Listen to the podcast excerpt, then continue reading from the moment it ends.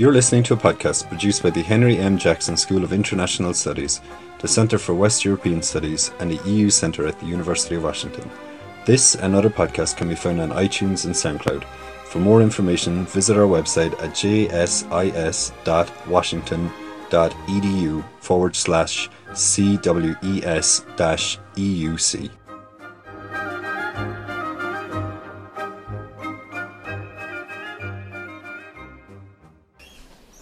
Uh, good morning and welcome to the University of Washington.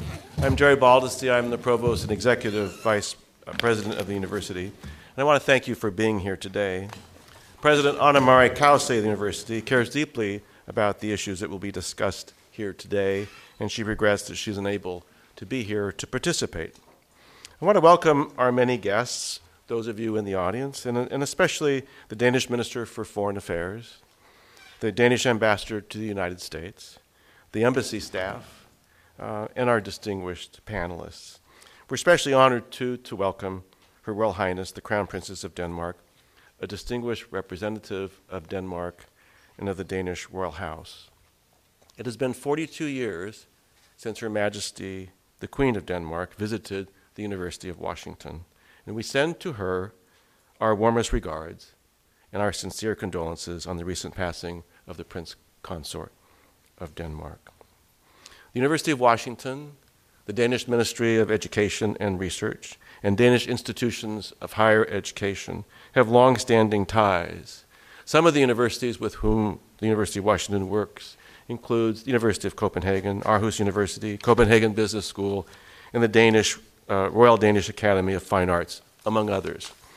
Students and faculty throughout the University of Washington benefit from exchanges and scholarly celebrations with uh, our Danish colleagues at their institutions.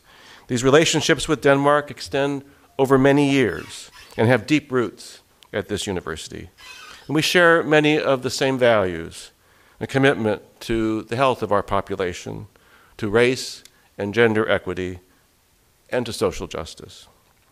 With the generous support of the Bill and Melinda Gates Foundation and through our Population Health Initiative, for example, the university is working to create a world in which all people can live healthier and more fulfilling lives.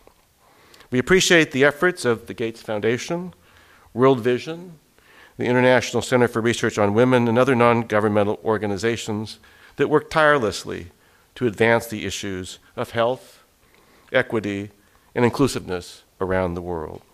These are issues that are the focus of Her Royal Highness's work and of the panel discussion today.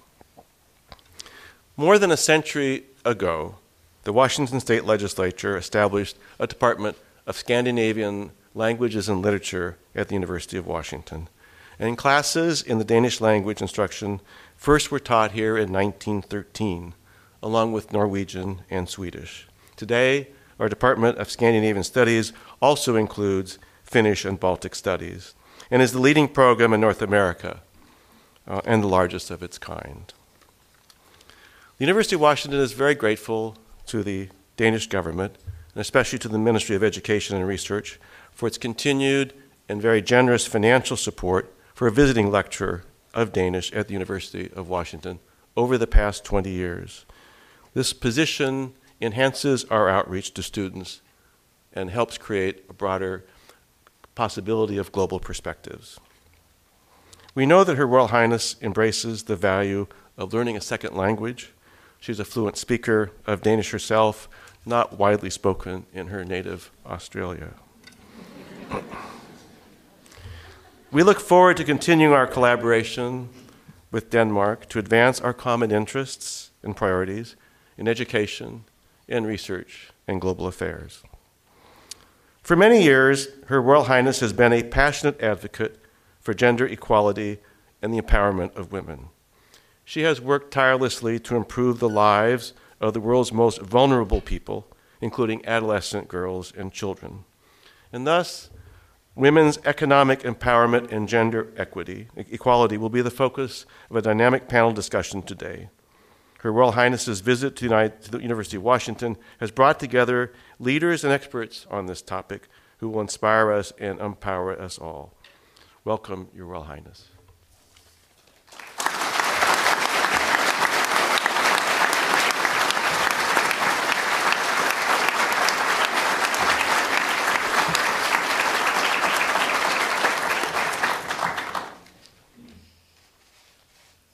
Minister, Provost, Vice Provost, Ambassador, um, distinguished guests, ladies and gentlemen, good morning. and firstly, thank you for inviting me to attend this important high level uh, panel debate discussing women's economic empowerment. And thank you, uh, for your warm words of welcome. And yes, Danish is not often heard in Australia. it's an honor to be here at the University of Washington and have the opportunity to hear the thoughts and reflections of a very knowledgeable and experienced panel on a very pressing issue. It is also a pleasure to see a larger group of students have also joined us today because the involvement and leadership of young people is absolutely essential to a prosperous modern economy that provides sustainable, inclusive growth. The topic of today's debate is central to all our efforts to achieve a more prosperous, peaceful, and sustainable world. Equal opportunities for all and gender equality is, according to my conviction, one of the single most important things we can do to improve the world. It is essential for ensuring that men and women can contribute fully at home, at work, and in the public life to the benefit of all our societies and economies at large. Gender, greater gender equality will provide some of the greatest opportunities of our time. It is so far from being just about women and for women. It is an issue that affects each and every one of us. It is a common agenda because we share a common vision or a common dream of a more just and equal world. And the world's adoption of the SDGs, including, of course, the gender dedicated Goal 5, clearly demonstrates our common goal, our common commitment, and direction. Paving the way for greater gender equality depends on political dedication, public commitment, and legislation.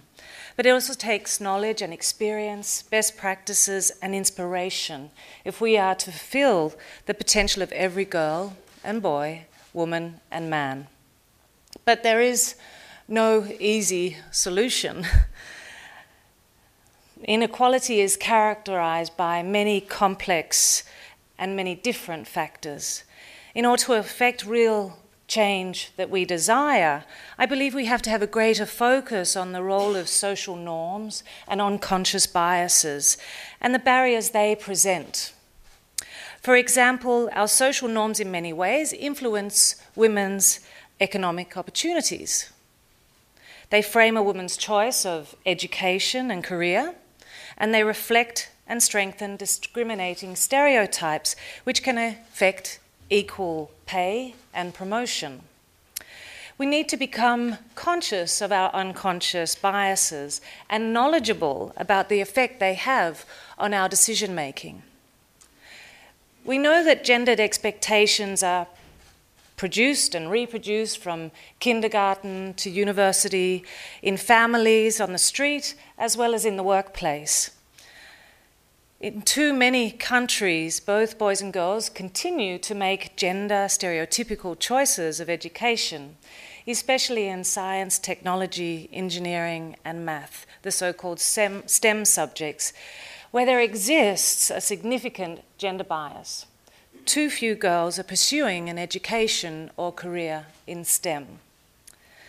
A 2015 survey, survey by the Organization for Economic Cooperation and Development, OECD, showed that parents, to a lesser degree, expect their daughters to choose a technical or scientific education. It's time to challenge traditional attitudes and gendered expectations of boys and girls. As parents, educators, teachers, brothers, sisters, and mentors. It's about creating greater opportunities. It's about breaking down traditional expectations and opening up all opportunities to all boys and girls so they can choose freely. In the past five years, countries have made very little progress in reaching gender equality goals.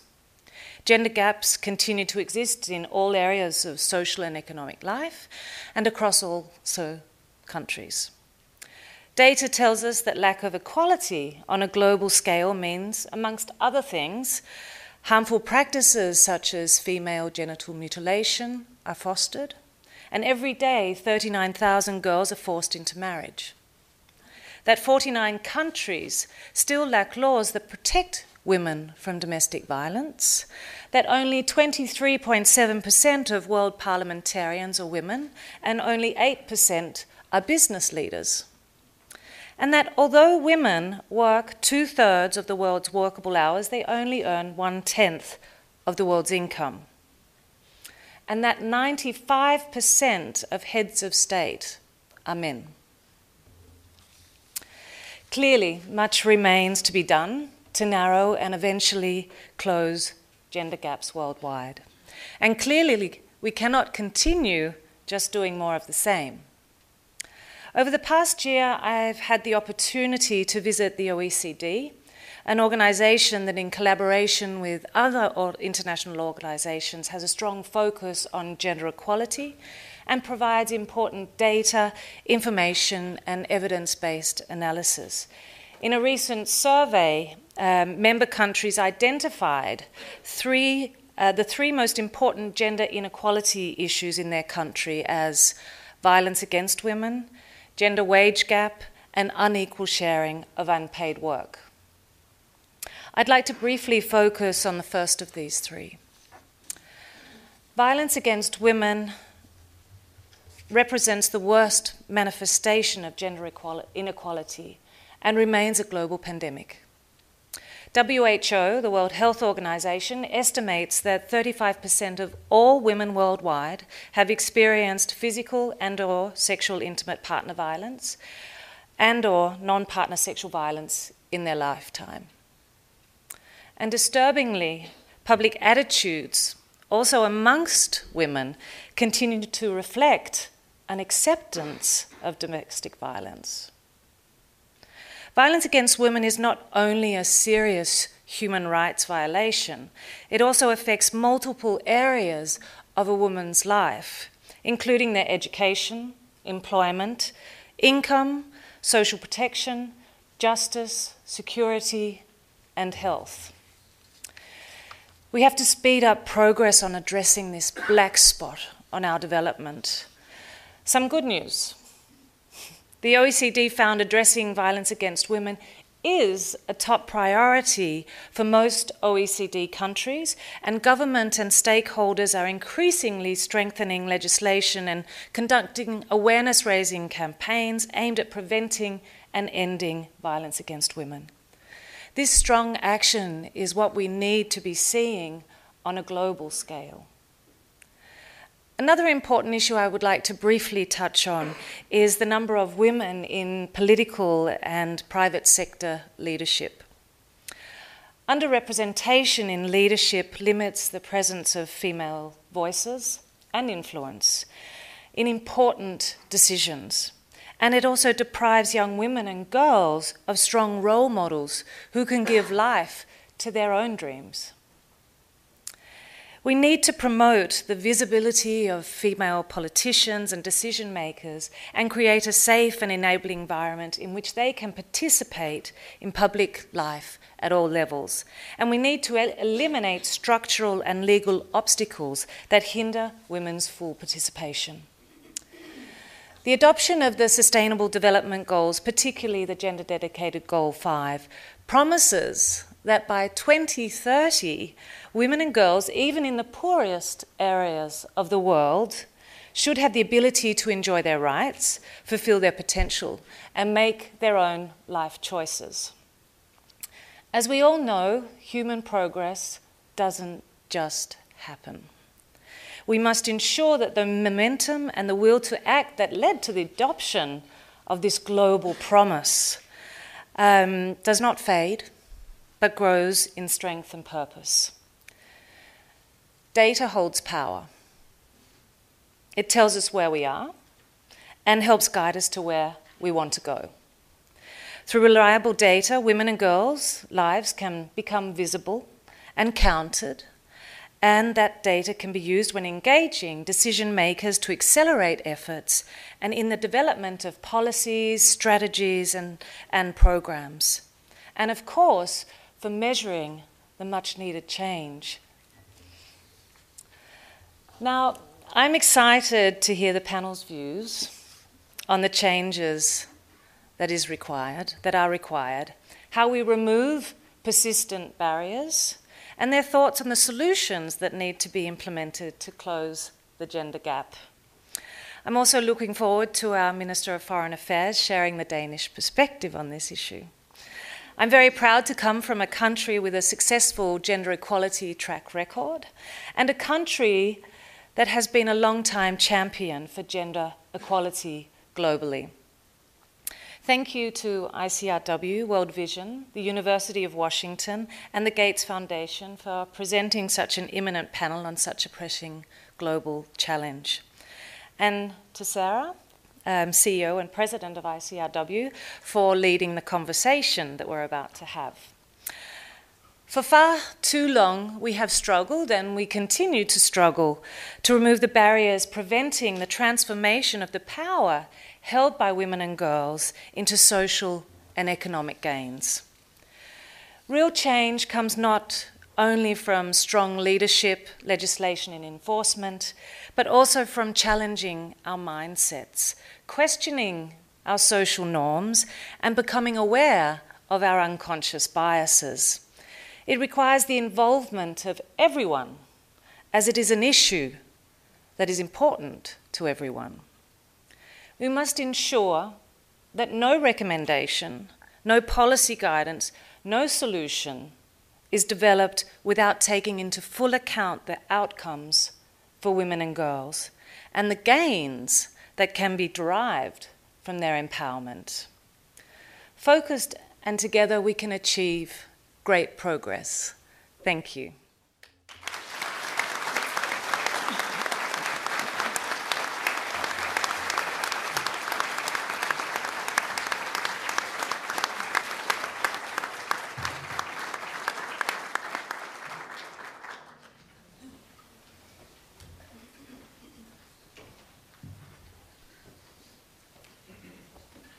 Good morning.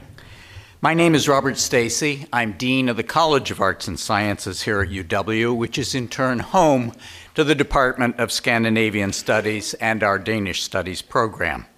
I'm pleased to welcome our panel moderator this morning, Dr. Sarah Degnan Kambou.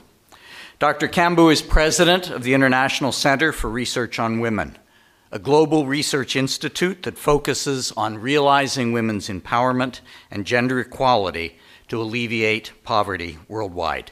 Sarah, welcome, and over to you. Thank you so much, Dean Stacey, and thank you, Your Royal Highness, for your very inspiring comments. We appreciate it. You hear me? Yes. Good morning, University of Washington. Hello. It is an honor for us to be here for this public event, to have an opportunity to co host with the Department of Scandinavian Studies this conversation on women's economic empowerment. Anybody out there from the Department of Scandinavian Studies? Yes, way to go. Thank you so much. Thank you. So, I think that um, Her Royal Highness has really done a tremendous job in helping us frame this discussion.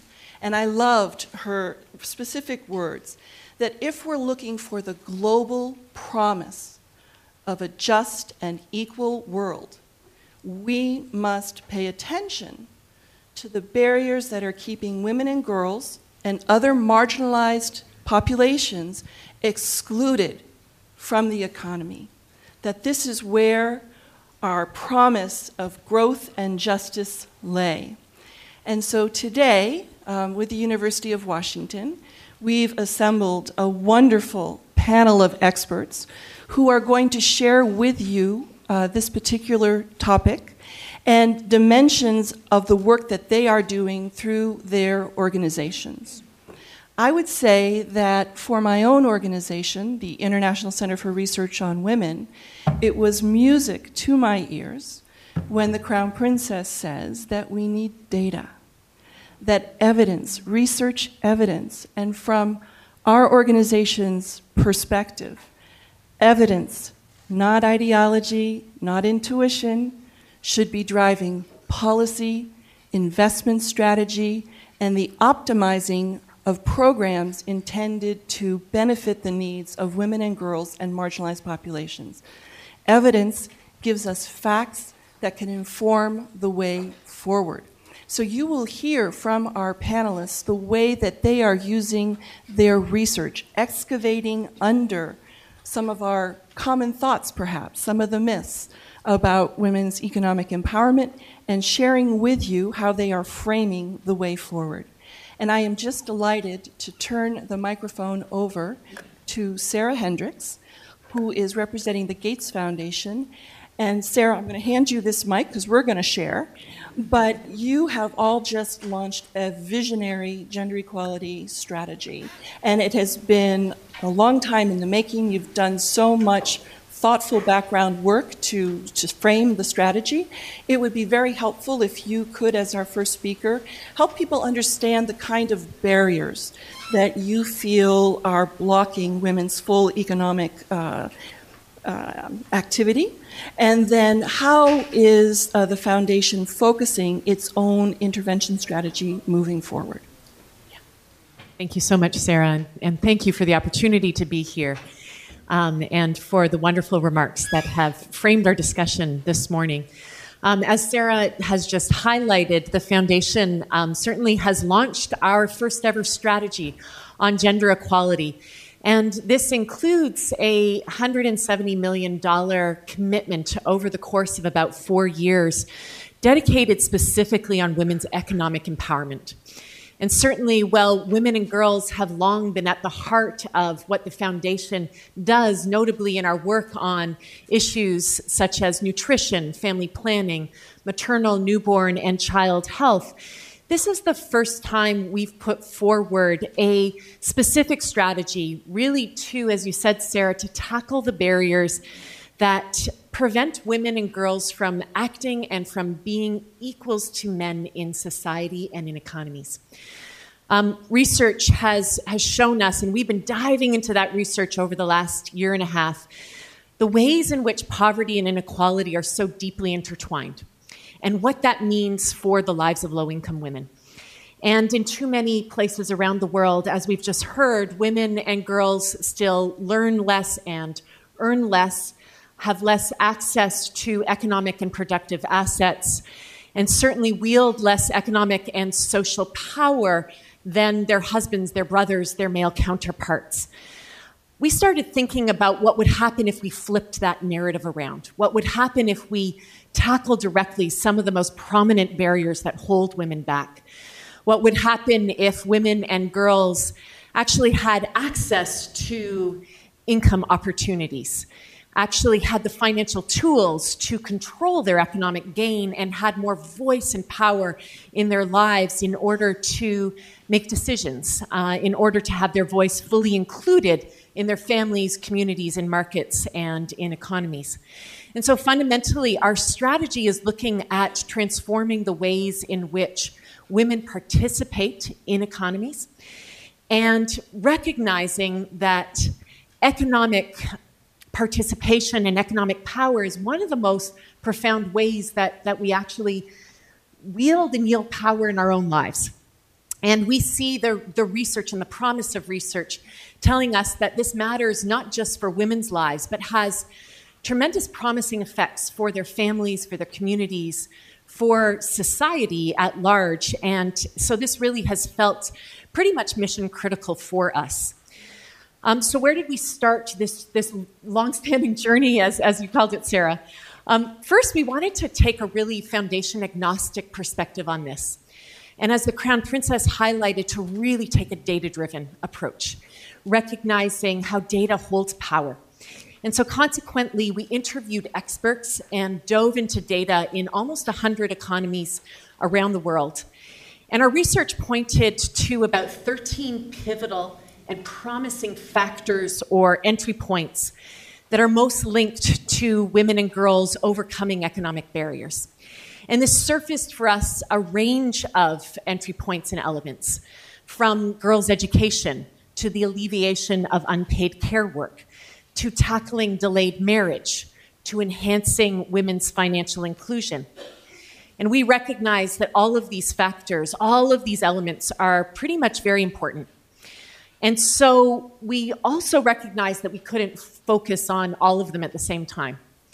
Consequently, we decided to apply a set of criteria in order to decide what we at the, at the Gates Foundation would start to work on.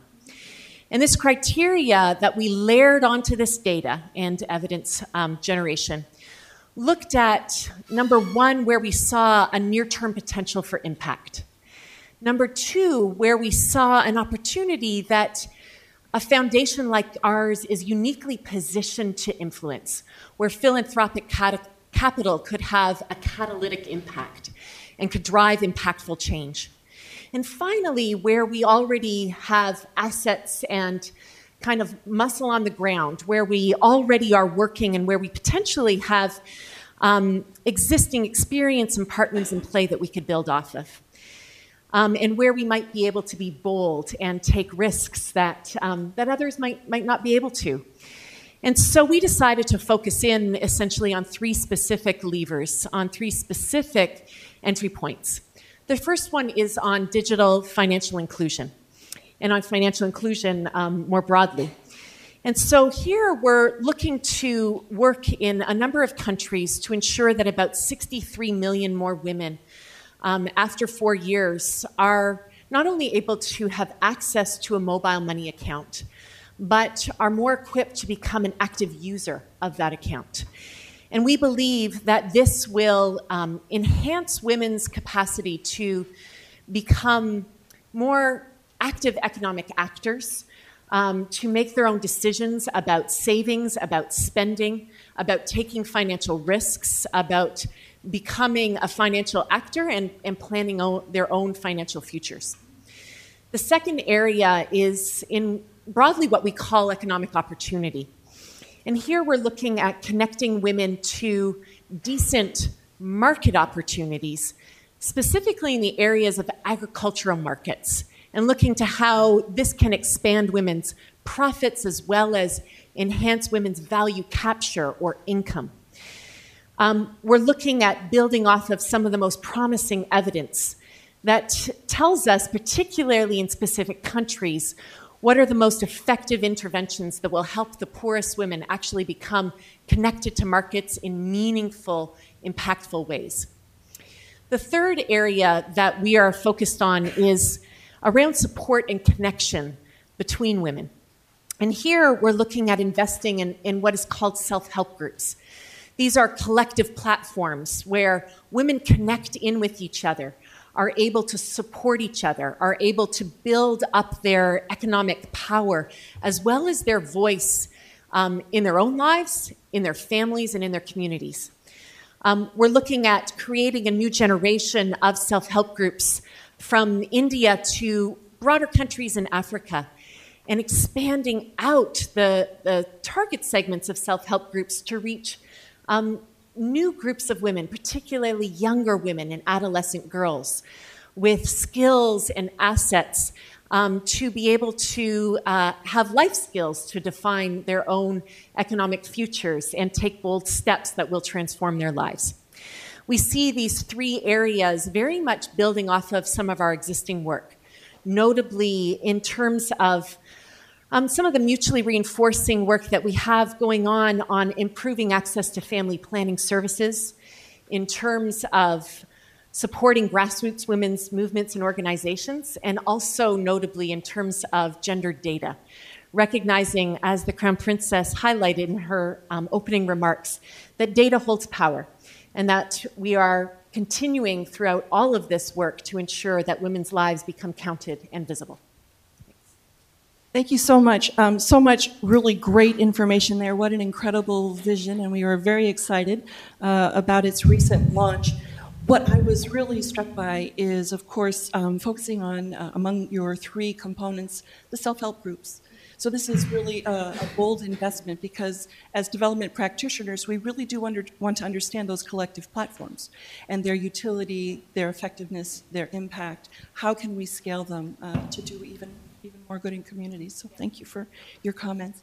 We'll now move to Professor Sabine Lang here at the University of Washington, and I've asked her for a lightning round uh, in that she, as an expert in European political science, will talk about the women's machinery and national policies that are supporting women's economic empowerment. Over to you. Thank you so much uh, for the invitation. Can you hear me okay this way? Yes? Um, so, if you want to bear with me for a moment, I would like to broaden our lens uh, in, a, in a mode that uh, Her Royal Highness has already uh, articulated. Uh, I would like to start with the fact that by this year, the past four years, eight European countries have or will be celebrating the centennial of women's suffrage. And as we, in those countries, Denmark among them, right, a 15, and as we celebrate uh, that suffrage, um, what we see in many European countries is what we now call a second women's revolution, in the sense that we've realized suffrage is, well, great, and we desperately needed it, and yet it is in and of itself maybe not sufficient. So, in many European countries, you have what we call a quota revolution. You have the insight that parties, that legislative bodies, that power in the governmental sectors won't easily be shared or shifted without state governing bodies administering some sort of quotas, either for parties or in legislative bodies. And as we reflect about that, I just want to make sure we understand how this emphasis on political governance and on economic governance correlates. Because, in my view, if we don't get more women in governing bodies, there is lack of emphasis on all these issues that we're debating here today. There is lack of emphasis on dealing with corruption, dealing with democratization, dealing with health, education, and so on and so on. So, this is where a nexus is that I think in many European countries we've identified, we have data about them, and we're in the process of addressing this, not as beautifully as Denmark has done, where you have, without quotas, amazing results, but in other European countries, we need more government intervention here, and we need international pressure to produce that government intervention. So that's one point where we maybe can discuss this intersection between government and the economy. Um, and in my two minutes here, I can now go to three ideas or three initiatives that I see to be quite prominent within the European context uh, and that I think would translate well into what we're discussing here. Um, for other continents and, and, and countries. The first one is quite obvious to all of us it is childcare. It is the idea that you have to produce affordable childcare, affordable abilities for women to even enter a job market, to even enter a uh, non governmental project. So, Europeans in 2002 started initiatives through something called the, Bologna, uh, the, the Barcelona process that now makes sure that in most countries, 90% of children have affordable childcare between three and six, and about a third of um, children under the age of three are being taken care of. I think that's an important step for Europe, and it should be an important step for the world, including my own country here.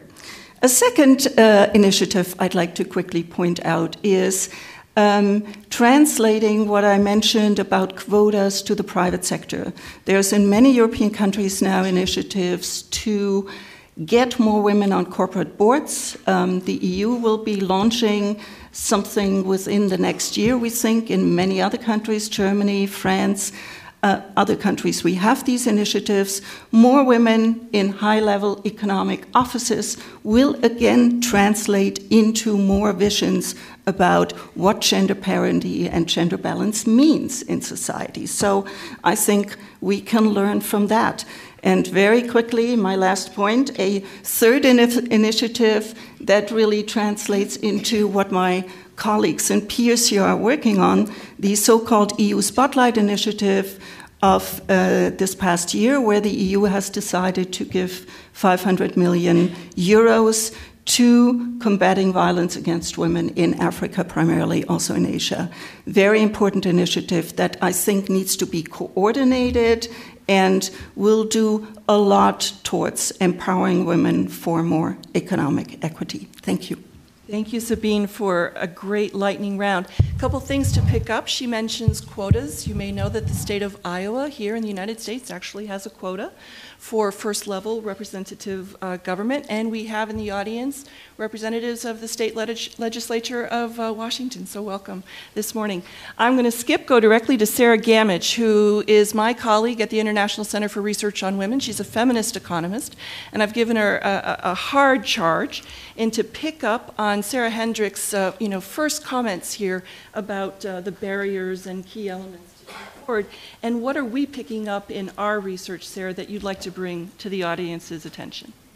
Wonderful. Well, I'm going to tell a short story about someone I met in El Salvador in the late 1990s. Juana was a mother of three in a fishing village in the Gulf of Fonseca on the Pacific coast. And one day she discovered that her husband had unfortunately left her, taking the outboard motor, but leaving her with a boat and some tattered nets. So a deputation of friends came round to talk to her, to commiserate, to be supportive, and they said it could be worse. At least he left the boat and the nets.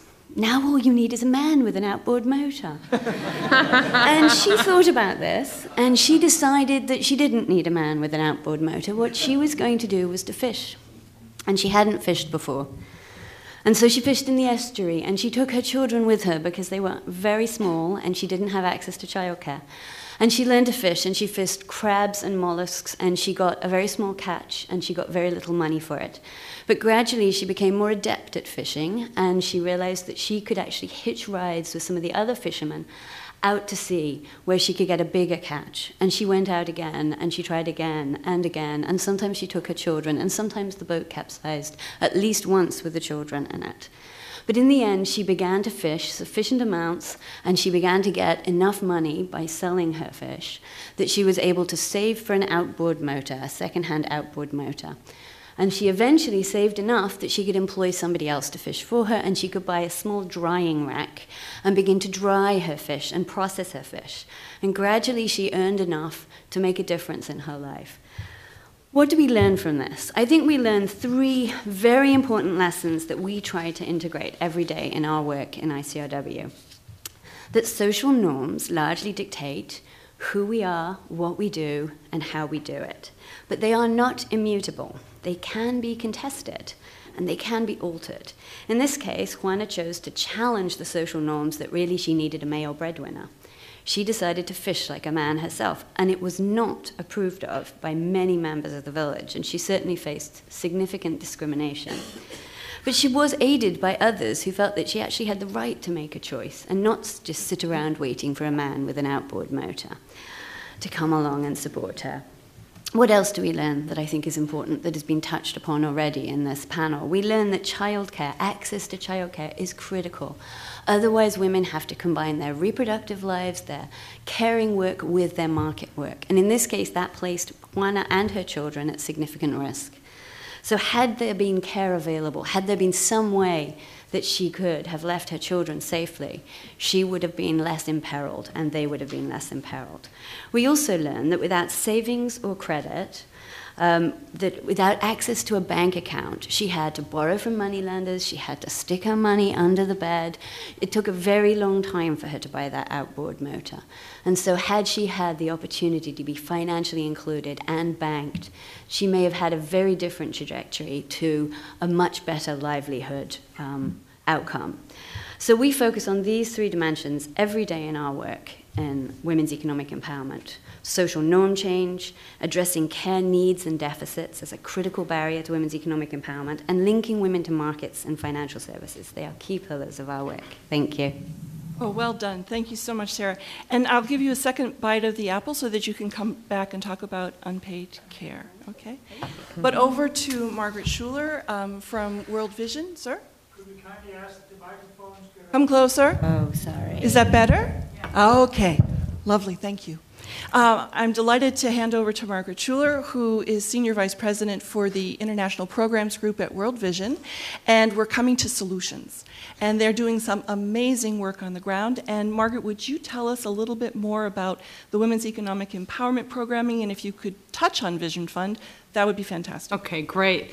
Well, thank you so much, Sarah, and it's so wonderful to be here today. World Vision has been deeply engaged in work that ensures gender equity for decades.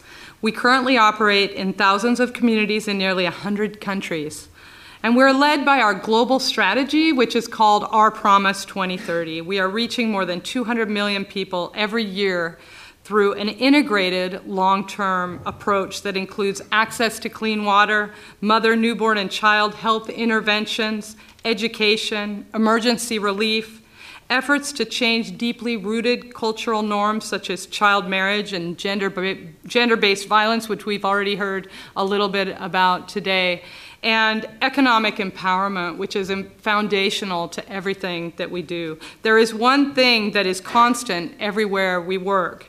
When girls and women gain information, knowledge, and access to opportunity, they are empowered. And, it, and that's just a winning formula for, for the families, communities, and countries as a whole.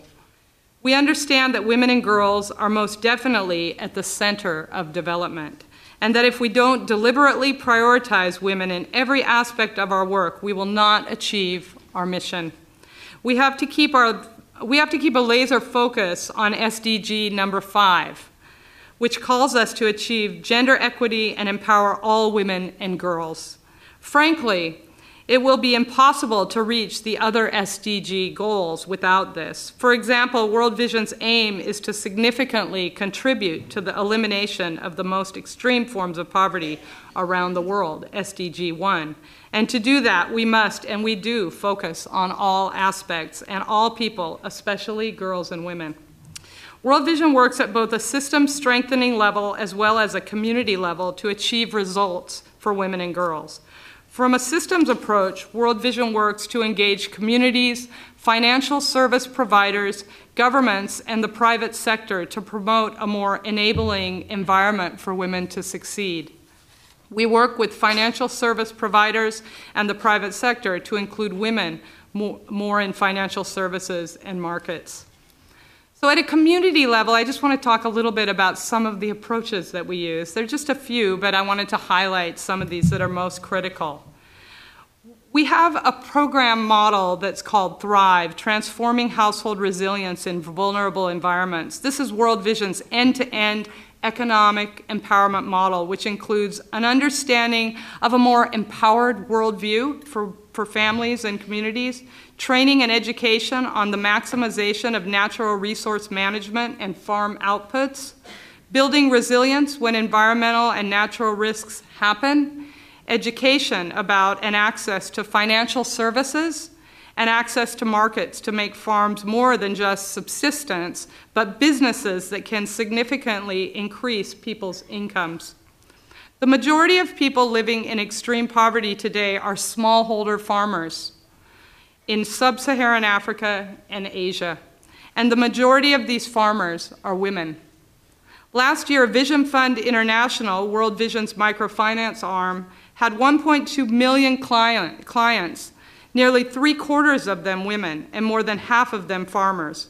Repayment rates were more than 98%. This is encouraging and powerful.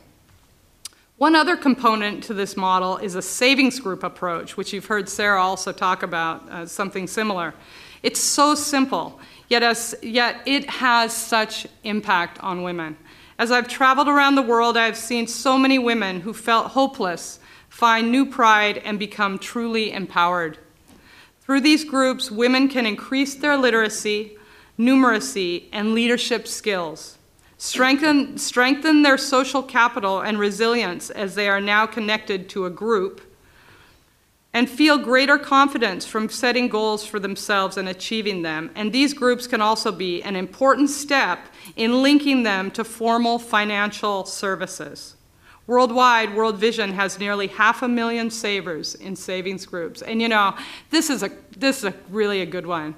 I, I, was in a, I was in Addis Ababa and I was, I was meeting with this woman in, in this household, and she grabbed me and just hugged me and said, you know, I have seen so many things, I have done so much with other organizations and even with World Vision, but this, this savings group, is the best thing that I've ever been involved in. Very simple, but very powerful. World Vision also uses a core project approach called Channels of Hope for Gender. With this approach, World Vision works with and through local faith leaders of all faiths and other community members to bring issues of gender inequality to light, to challenge to imagine and to realize the success that can be achieved when men and women, boys and girls, work together for the benefit of their communities. This has proven to be a, a, a very effective approach because when those in leadership, secular and faith based, come together with the same foundational understanding and goals for improving the lives of women, children, and families, behavior change is more rapid. So, ensuring women's economic empowerment, it takes a multi-sectoral approach. So one of the things we work on is, is WASH, water and sanitation. World Vision is the largest non-governmental provider of clean water in the developing world. And the core component of our model is the formation of local water, sanitation, and hygiene committees which collect small fees to pay for water point repairs as needed, an approach that helps ensure communities have the knowledge and financial resources to keep their water points functioning long term. And women are not only members of these committees, but often the leaders.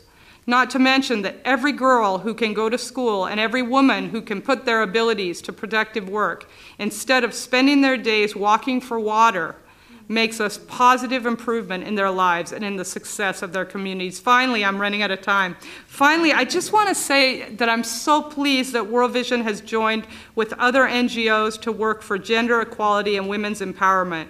We are proud to be a part of the Coalition for Women's Economic Empowerment and Equality, formed this year by NGOs and research institutions with an aim to promote women's economic empowerment and gender transformative policymaking. Thank you. Well, thank you, Margaret. Wasn't that amazing, right? So, um, the, the CWE uh, Coalition was founded by ICRW, uh, Human Rights Watch, and CARE. And we are just delighted to have um, peer organizations joining that coalition because it's collection of voices, right? That's the collective power. And that's why self help groups are important. That's why having village savings and loans associations are important. These become platforms uh, for women and girls as they move forward. So um, they've, they've taken uh, this wonderful loop uh, that they had um, as you were being seated. So this is, this is kind of the special treat of the panel, is that I get to introduce you to Guadalupe Tovar who is a student here at the University of Washington studying astronomy and astrobiology.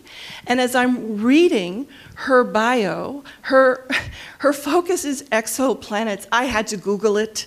I wasn't sure what an exoplanet is. Unfortunately, you're not going to hear too much about exoplanets because we've asked her to focus on her journey. She is a first generation college student. She's in this PhD program. She's entering a male dominated field. We'd like to know what has that journey been, what has worked well, what do we need to do better so that more women come into um, these fields which are so important for our progress globally. So, Guadalupe, over to you. Good morning, everyone. Thank you for having me on this panel. It's definitely an honor and privilege to be here with you all, and I'm really excited to share this uh, this stage with so many great people on the plan- on the panel. And today, as the only student on this panel, I first want to acknowledge and recognize that the story, my story that I will be sharing with you all today, might not be representative of the journey that every student here has at the UW, but I hope that in sharing my story, maybe bits and pieces will resonate with people in the audience, um, and if not, inspire you to take a, a point of action in, in this larger topic that we're talking about today. So I'll start off uh, by saying that If you would have asked me in high school and you would have told me, you know, today, Lupita, you would be a PhD student in astronomy and astrobiology, I think I would have laughed because I would have never seen myself um, in that position. I come from a migrant farm working background. I am first generation, and I'm proud to be a first generation college. My parents migrated to the United States in the early 90s from Mexico and didn't get the opportunity to continue their education because they wanted to provide for their family. So we talked a little bit, was mentioned in the panel about social norms. The social norm for me was not to go to college. So in high school, I didn't have thoughts of, of going to college. Um, and it wasn't until my senior year that I decided that I would apply to a university. Now, fast forward, when I got to the University of Washington specifically, I didn't know that you could pursue a career in STEM, specifically in astronomy or physics. And so I came in with the idea that I would study business, um, and I was really excited. And it wasn't until I was exposed to research on campus that I started to learn that you could be an astronomer, that you could study physics. And so I was really excited. I really jumped on board and took opportunities, research opportunities here on campus. And that was really exciting.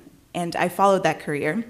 But it wasn't smooth sailing because when I would go to classes, specifically when I would go to physics classes, I would find myself counting how many women were in the room. And oftentimes, the numbers, most of the time, were very small. Add on another layer, if, you, if I counted the number of women of color in the room, there was one too many times where I was the only one.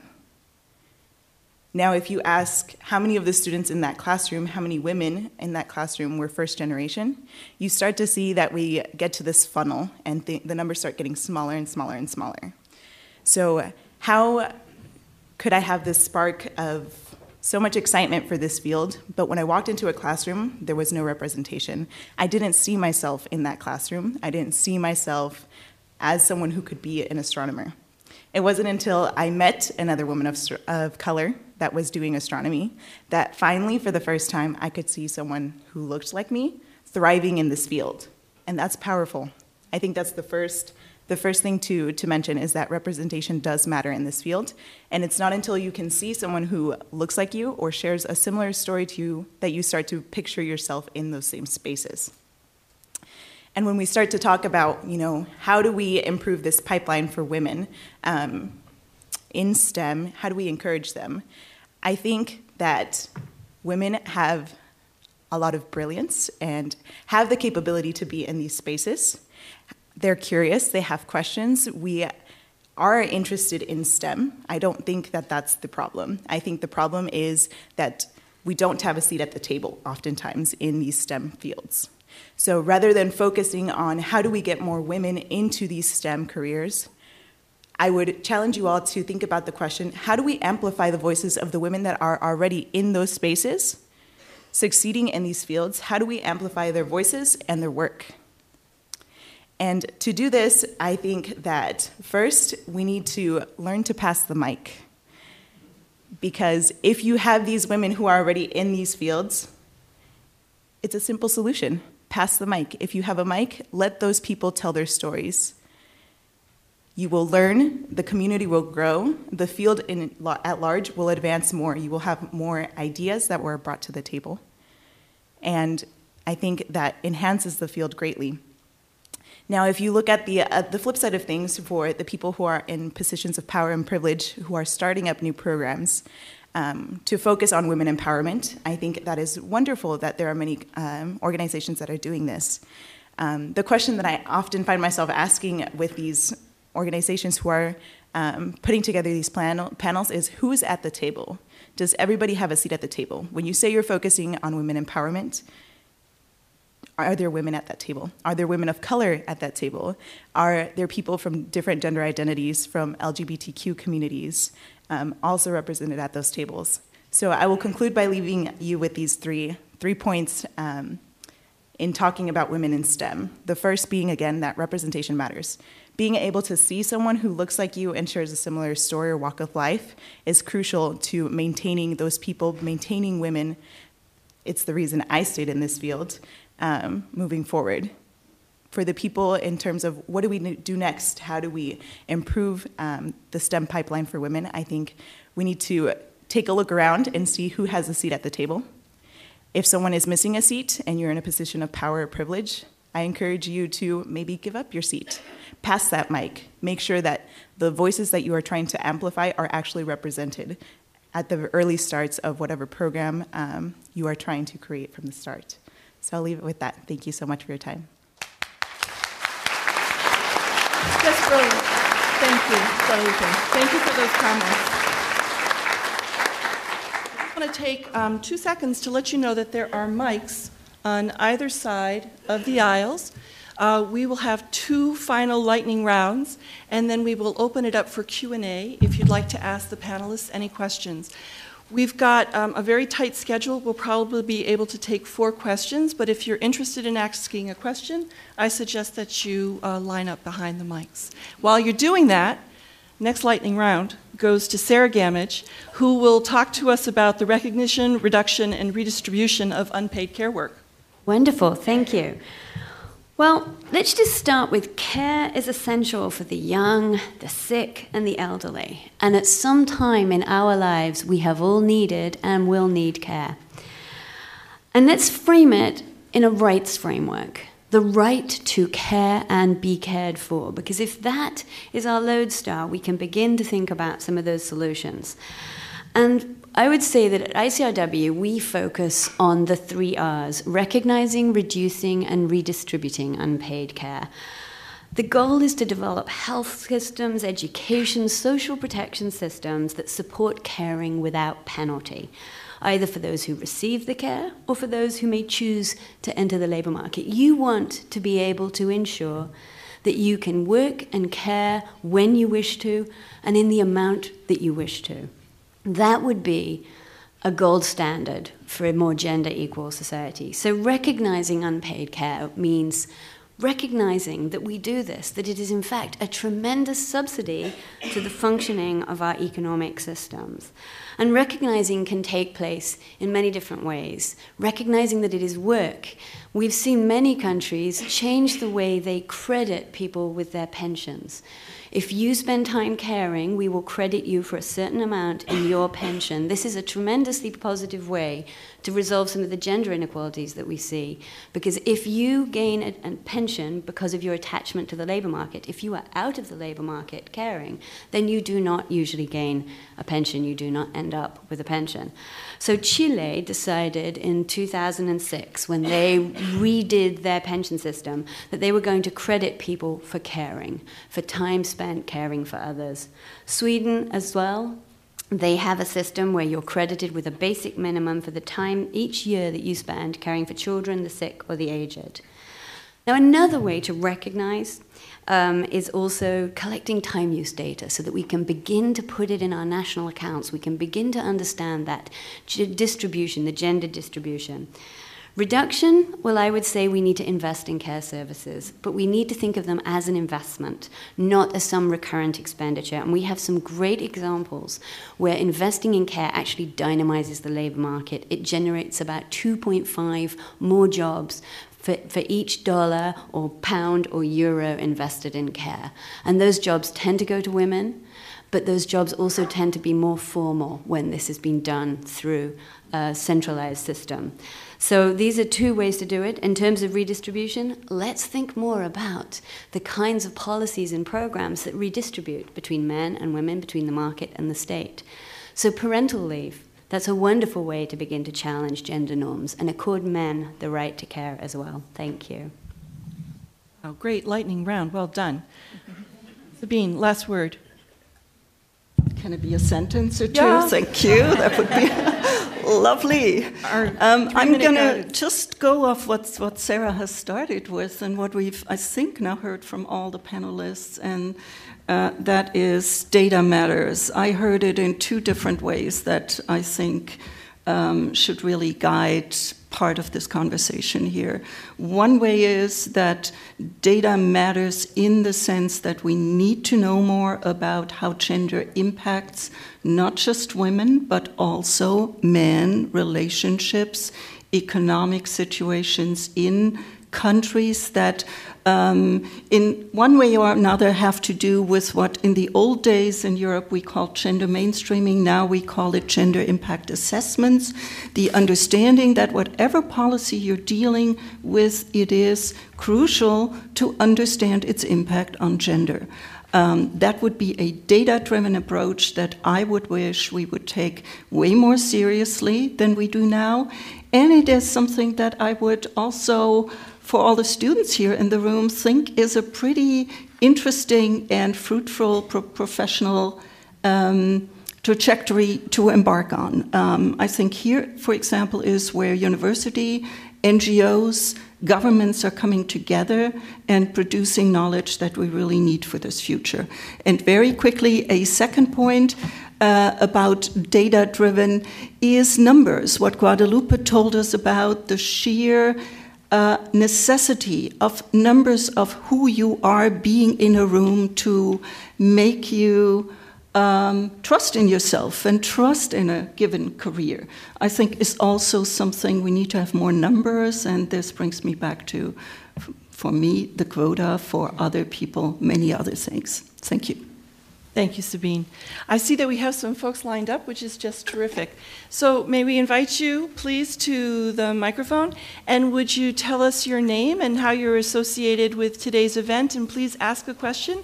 If you'd like to direct, uh, direct it to one of the panelists, that's fine, or just generally. Okay, for sure. So, I'm Sarah Rose. I'm double majoring in education and European studies. I actually have Professor Ling now, so that's how I learned about it. Um, my question is so, Guadalupe, you mentioned the importance of women having a seat at the table. Well, how do we encourage men to pass the mic and give up that seat? Because I feel like once you have that power, it's very hard to give it up, or people wouldn't want to do that. So, this question, whoever wants to answer it, I guess. Very nice. Thank you so much, our fourth Sarah today. Let's take four questions in a row, and then we'll go right back to answers. Who on this side? Hi. Hi, um, my name is Katarina Lindberg, and just want to ask um, how can I, I have a 40, 40 hour work week, um, how can I engage in more? Is there small things that we can do? Uh, I have three kids and a husband and don't really have time to, to dig in much, but um, anything, any suggestions? I was looking through uh, this pamphlet that was outside, but um, there's a lot of research on it, I understand, but anything here that we can dot down and say, oh, okay, $25 here or um, anything. Thank you. Thank you. Adam. My name is Nina Petersen, and I'm a good friend of the Danes, and I'm a good friend of Marianne Stecker, who encouraged my t- us, me and my husband to come to this meeting. I have a specific case to mention. Five years ago, my husband and I, during a, a safari to Kenya, met Brenda. Brenda was a local girl doing nails in a little shop in Nairobi. Uh, she's a Maasai girl from a small community in southern Kenya, and we decided to invest in Brenda. So we did. We helped her set up a shop in uh, is where she's from. She did extremely well. She became very successful in business. She became a pioneer for the other women in her community.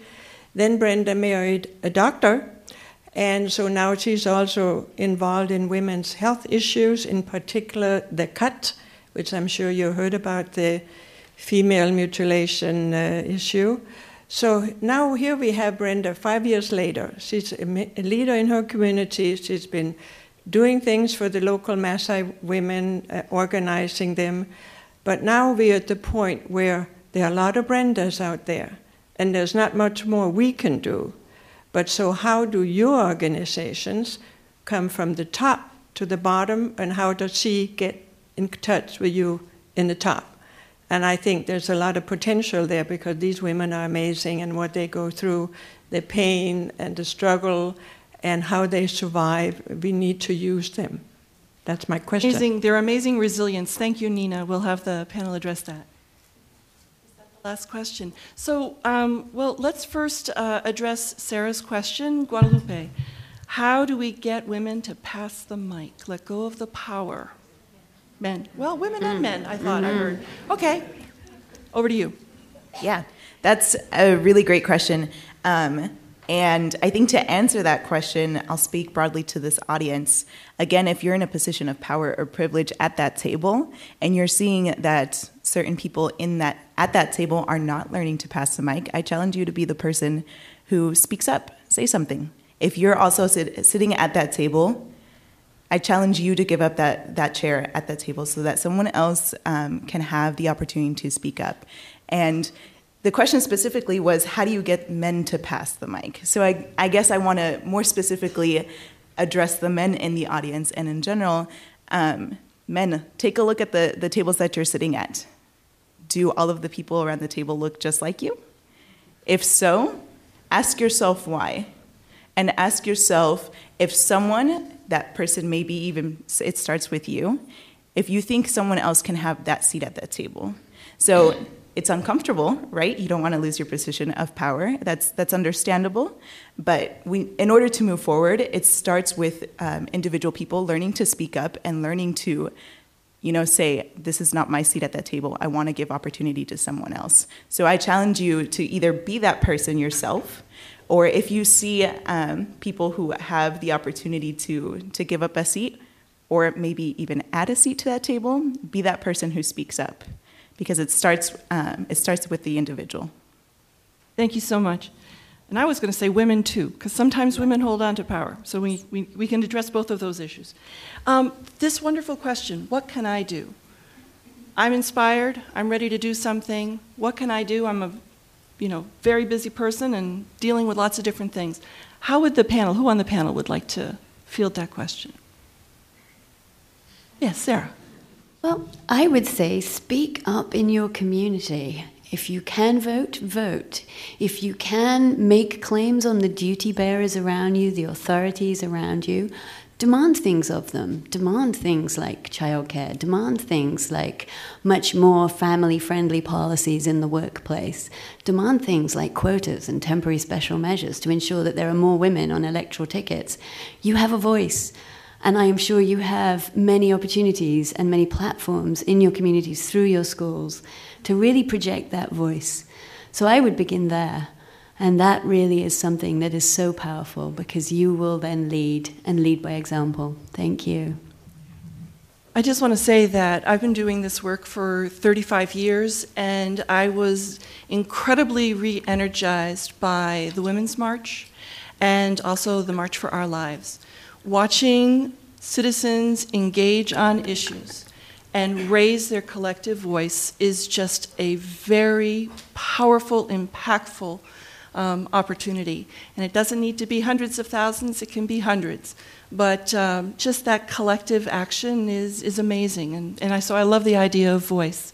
And um, Nina's wonderful story of the Brendas of the world and the work that you've done uh, with, uh, with Brenda in, in Nairobi, in Kenya. Um, thoughts, Margaret? Yes, thank you. Yeah, thanks for that story.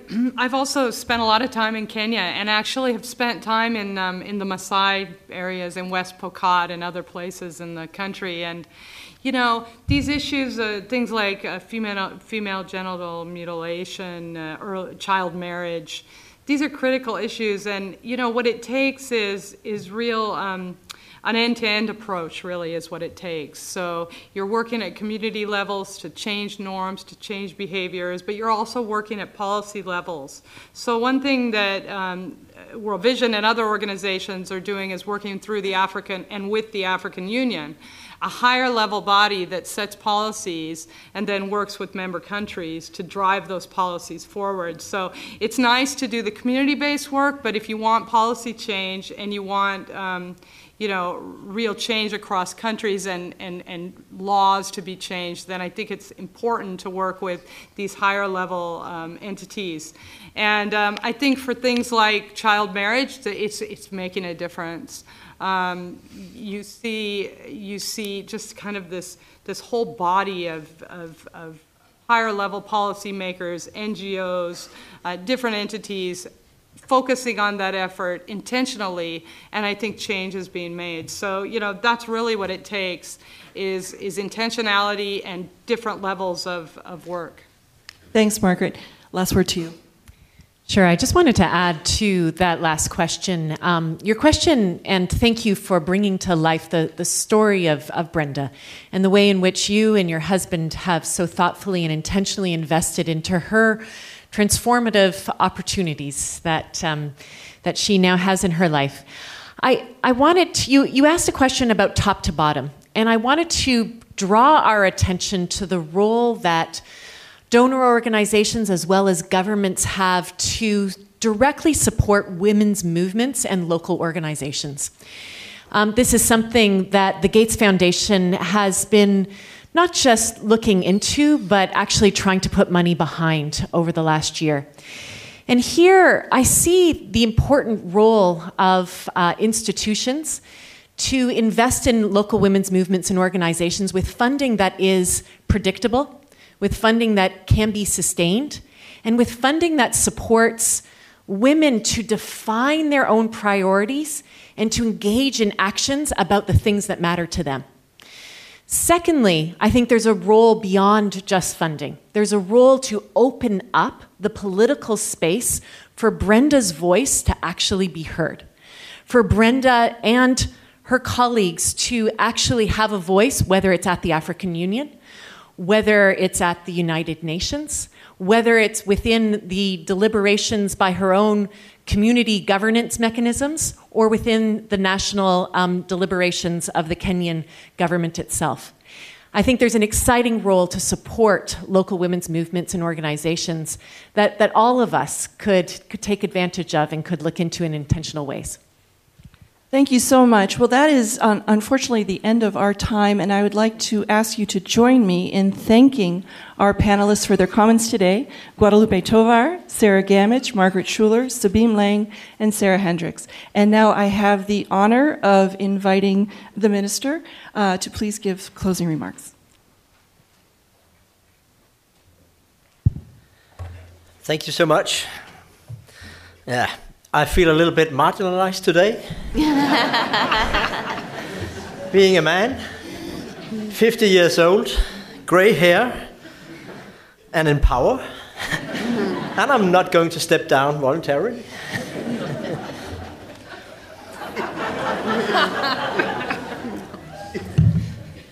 And one of the reasons why is, in fact, a personal story that I would like to invite you to, to listen to. Um, I used to be a member of a social liberal party in Denmark. It's a very uh, strong party in Denmark. It's not a big party, but it's, uh, it's been central to what's power for many, many years. And they have a long history of having strong women uh, in front. Uh, and, and one day I simply had to recognize that if I was ever going to be leader of a party, it, I had to start my own party and I think that's, that's, that's a story of where Denmark is in many ways today, even though we haven't solved all problems. Not at all, not at all. But we have a long uh, tradition of uh, having an, an attitude towards gender equality that is hopefully uh, something to look up to um, for the rest of the world. I think uh, uh, one of the, the, the, co- uh, the, core reasons for that is, in fact, the Queen and Her Royal Highness, uh, the Crown Princess of Denmark, Mary. Um, we have a long tradition of, uh, of strong women in central positions that we look up to, and that we do not, in fact, look up to as women, but as human beings. Uh, and this goes 50 years back or 100 years back, uh, and I think this is one thing that is very, very uh, important to remember. Now, I started then my own party. Uh, that was tough job. Uh, that was a collapse, and then up again, and a collapse again, and up again, and another collapse. And now, one, one and a half years ago, we entered government with six ministers, in fact. Uh, three of them women, including my bigger sister. I didn't dare go join our government without her. She's much more clever than I. Two, uh, two, two, uh, two universities degree, and uh, she has been uh, women, business women of the year and everything else. So I just had to have her on board also. Um, I think that uh, it's important uh, to mention, to underline that in Denmark we believe that gender equality and equal opportunities and women's enjoyment of human rights is the right way and the right thing to strive for. It is part of a parcel and parcel of the promises of the Sustainable Development Goals. And as was demonstrated also again here today, it's not only the right thing to work for, it is also the right, the wise thing to do. Just one number to underline that. Global GDP will increase by 25% if women were given the same rights and opportunities in the sphere of work as men. Everyone stands to gain. It is indeed a precondition for delivering on the SDG promises by 2013. 13. We know that in far too many places in the world, girls and women do not have the possibility to enjoy their rights, fulfill their potential, and make their own choices in life. That is why Denmark's foreign policy strategy emphasizes the Danish commitment to work through many strings and in partnerships with range of actors to change these injustices. Only through partnerships and by implementing a whole of society approach in our work for female empowerment, we can break down the barriers and advance gender equality. You mentioned, the Crown Princess of Denmark mentioned that we have also to look at data. And I really buy into that. And that goes also, that's also because if we look at data, it's also a kind of promising. Because we have to remember where are we in fact? When people are asked, how many girls do you think, the proportion of girls in low income countries that actually fulfill the basic education system, goes through the basic education system. And people are asked 20%, 40%, 60%. A majority says 20%. The right answer is 60%. So things are moving forward. And you also underlined that this is one of the, the basic, very, very important things education. In Denmark, we participate shoulder by shoulder with US in Afghanistan. We lost 43 lives in Afghanistan, and sometimes we have a debate in Denmark whether it gives any sense to join in a war so far away from Denmark. But then again, look at the data. When we entered Afghanistan in 2001, 1% of the girls entered school and had the opportunity to have a basic education. Today, even though we still have so much to work for and, and, and, and, and to deliver on in Afghanistan, the figure is 47%. We tend to forget that things move forward. We will have to work even closer together in the coming years to deliver and to secure gender equality. We need it, all of us. Thank you very much.